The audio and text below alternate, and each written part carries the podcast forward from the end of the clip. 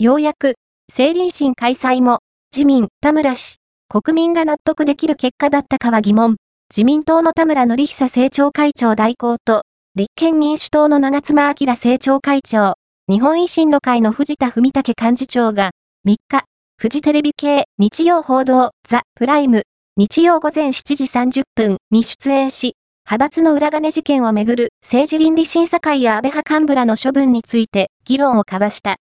この中で、田村氏は、捜査機関が起訴できなかった案件で、新たな事実を見出すことは難しいとの認識を示す一方、政倫審に出席した議員の対応について、国民が納得できる結果かどうかは疑問が残ると述べた。さらに、党紀委員会の副委員長を務める田村氏は、今後の処分の見通しについて、除名には当たらないとの認識を示す一方、政治的責任について処分を検討する考えを示した。また、長妻氏は、政倫審での発言は、相当嘘があるのではないかと思う。キックバックの実態を事務総長が知らないはずがないと思うと指摘。藤田氏は、政倫審を通じて、派閥の幹部が責任を取る姿勢が全くないことを、国民がよくわかった。政治家が責任を取る仕組みづくりが必要だと強調した。一方、番組コメンテーターの橋本徹氏は、裏金作りの実態を解明するには、二階派のトップを務めた二階元幹事長の承認喚問が必要との認識を示した。以下、番組での主なやりとり。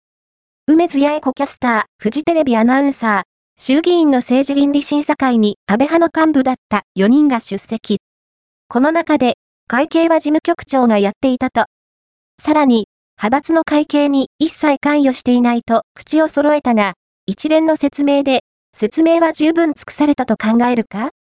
田村則久、自民党、政調会長代行、国民がどう思っているかわからないが、東京地検特捜部が、あれだけ、全国から人を集めて捜査した。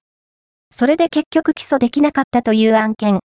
それを政倫審でやって、検察で言われたことと多分同じようなことを話したのだと思うので、それ以上のことがなかなか出てくるというのは難しいだろうと。それは、国会議員も優れた方々がたくさんいるが、捜査機関があれだけ力を入れて、多分起訴しようと思ってやったのだと思う。